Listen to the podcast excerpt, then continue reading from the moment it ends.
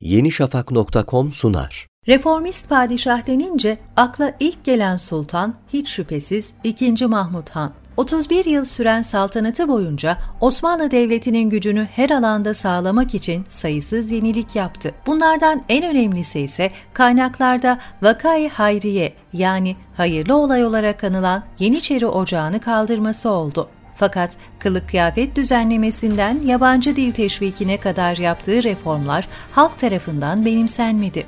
Anlaşılamayan padişahlardan biri olan 2. Mahmud Han neden gavur padişah olarak anıldı? 465 yıllık bir yapı olan Yeniçeri Ocağı nasıl oldu da ortadan kaldırıldı? Sultan II. Mahmud Han 20 Temmuz 1785 yılında dünyaya geldi. 1808 ve 1839 yılları arasında Osmanlı Devleti'ni yönetti. Klasik eğitimi dışında devlet bilgisini ve reform zaruretini rahat bir şehzadelik dönemi geçirmesini sağlayan amcası 3. Selim'den aldı. Musiki ve hat sanatıyla ilgilendi. Onu görenler sağlam yapılı olduğunu, karşısındakini dikkatle incelediğini, uzun kirpiklerin çevrelediği iri siyah gözleriyle küçük ve zarif elleri olduğunu belirtir. En küçük ayrıntıya kadar devlet işlerini bizzat takip ederdi. Siyasi belgeler ve yazışma evrakının anlaşılır dili ve yalın ifadesi üzerinde özellikle dururdu. Dirayetli, azimli ve çalışkandı.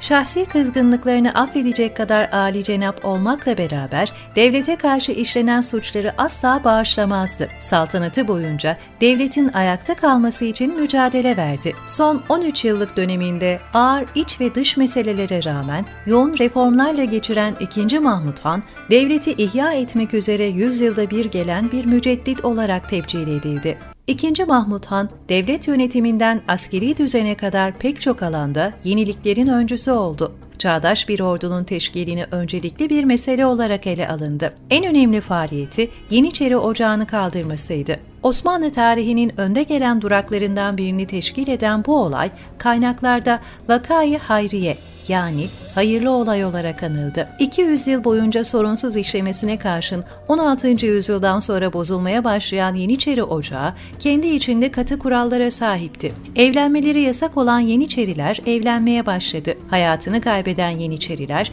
Yeniçeri ağası tarafından saraya bildirilmeyerek maaşları alınmaya devam edildi. Yeniçeri Ocağı Osmanlı Devleti'nin paralı askerleri olmasına rağmen padişaha ve devlet adamlarına isyan edenlerin yuvası haline geldi.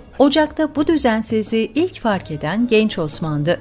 Yeniçeri Ocağı'nda nizamı sağlamaya çalışmak istese de Osmanlı tarihine kara bir leke olarak geçen olay gerçekleşti ve genç Osman Yeniçeriler tarafından katledildi. İkinci Mahmud Han da bu duruma son vermeyi kafasına koydu. Islah olmayacağını bildiği için ocağı tamamen kaldırmak istedi. İkinci Mahmud Han 1826 Haziran'ına kadar gelen bu uzun zaman içinde hesaplı adımlar atarak bu ocağı ortadan kaldıracağı güne hazırlandığını gizlemeyi başardı. İlk olarak sorun çıkaranları sürgüne gönderdi. Onların yerine ise kendi adamlarını getirdi. Ardından Eşkinci Ocağı'nı kurdu. 5000 nefer sayısına ulaşan Eşkinci Ocağı, batı tarzı talimlere başlayınca Yeniçeri Ocağı kaynamaya başladı. 13 Haziran akşamı Et Meydanı'nda toplanan Yeniçeriler son defa kazan kaldırdılar. Önde gelen kişilerin evlerinin basılması ve yağmalama hareketleri isyanın ilk icraatını teşkil etti.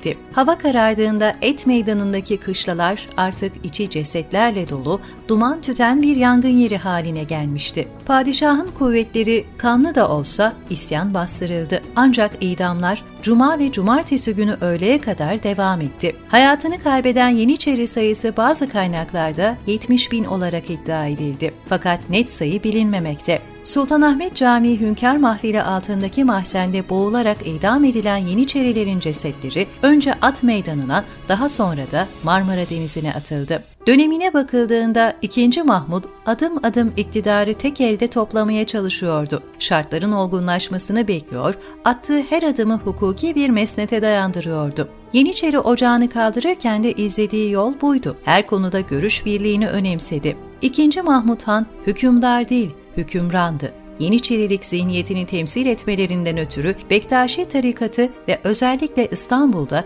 kadim olmayan tekkeleri kapattırdı. Kamuoyu algısını yönetmeyi ve diplomasi bilen bir padişah olan 2. Mahmud Han basından fazlasıyla istifade etti Kılık kıyafetle ilgili düzenlemeler yaptı. Etek ve sakal boyutlarını belirledi. Din alimi ve din görevlileri özel kıyafetlerini muhafaza etmekle beraber devlet hizmetinde yer alacaklar için ceket ve pantolon öngörüldü. Fes giyilmesi kabul edilerek geleneksel kıyafetlerden vazgeçildi. Eski dönemi hatırlatmasından dolayı mehterhane kapatıldı. Resimlerini devlet dairelerine, yurt dışındaki elçiliklerine astıran 2. Mahmut Han, gavur padişah olarak anıldı. Halbuki Fatih Sultan Mehmet Han da kendi portresini belli niye yaptırmıştı. İkinci Mahmut Han'ın yanlış anlaşılmasındaki en büyük sebep halkın yenilikleri özümsemesinde zamana ihtiyaç olmasıydı. İkinci Mahmut Han saray ve hükümet teşkilat ve teşrifat usullerinde de önemli değişiklikler yaptı. Uzun zamandır sürekli oturulmayan Topkapı Sarayı'ndaki vazifeliler dağıtıldı. Eski teşrifat büyük ölçüde terk edildi padişah ağırlıklı olarak Beşiktaş'taki Ahşap Sahil Sarayı'nda kaldı. Buradaki teşrifat ve gündelik hayatı sade ve gösterişten uzaktı. Rusların Edirne'ye kadar ilerleyecekleri bir yıldan fazla bir zaman için sade bir albay rütbesi ve askeri üniformasıyla Rami Kışlası'nda yatıp kalktı. İkinci Mahmut Han'ın eksikliğini en fazla duyduğu ve acilen gidermeye çalıştığı bir konuda eğitimdi. Bilhassa çağdaş devlete hizmet verebilecek düzeyde eğitilmiş kaynağına ihtiyaç duyardı. Bu yüzden Mektebi Marifi Adliye ve Mektebi Ulumi Ebediye adlarıyla memur ihtiyacını karşılayacak iki eğitim kurumu açtı. İkinci Mahmud Han, dönemin hakim dili olan Fransızcanın öğrenilmesini bizzat teşvik etti. Yurt dışına ilk defa okumak üzere öğrenci gönderdi. 28 Haziran 1839'da vefat eden 2. Mahmut Han'ın vefatı, Yeniçerilik zihniyetinin harekete geçebileceği endişesiyle şehirde askeri ve inzibati tedbirler alınması için 30 Haziran'a kadar gizlendi. 1 Temmuz'da da cenazesi Topkapı Sarayı'na getirildi. Resmi merasim Müslüman ve gayrimüslim geniş halk kitlelerinin katılımıyla bir cenaze alayına dönüştü. Yenişafak.com sundu.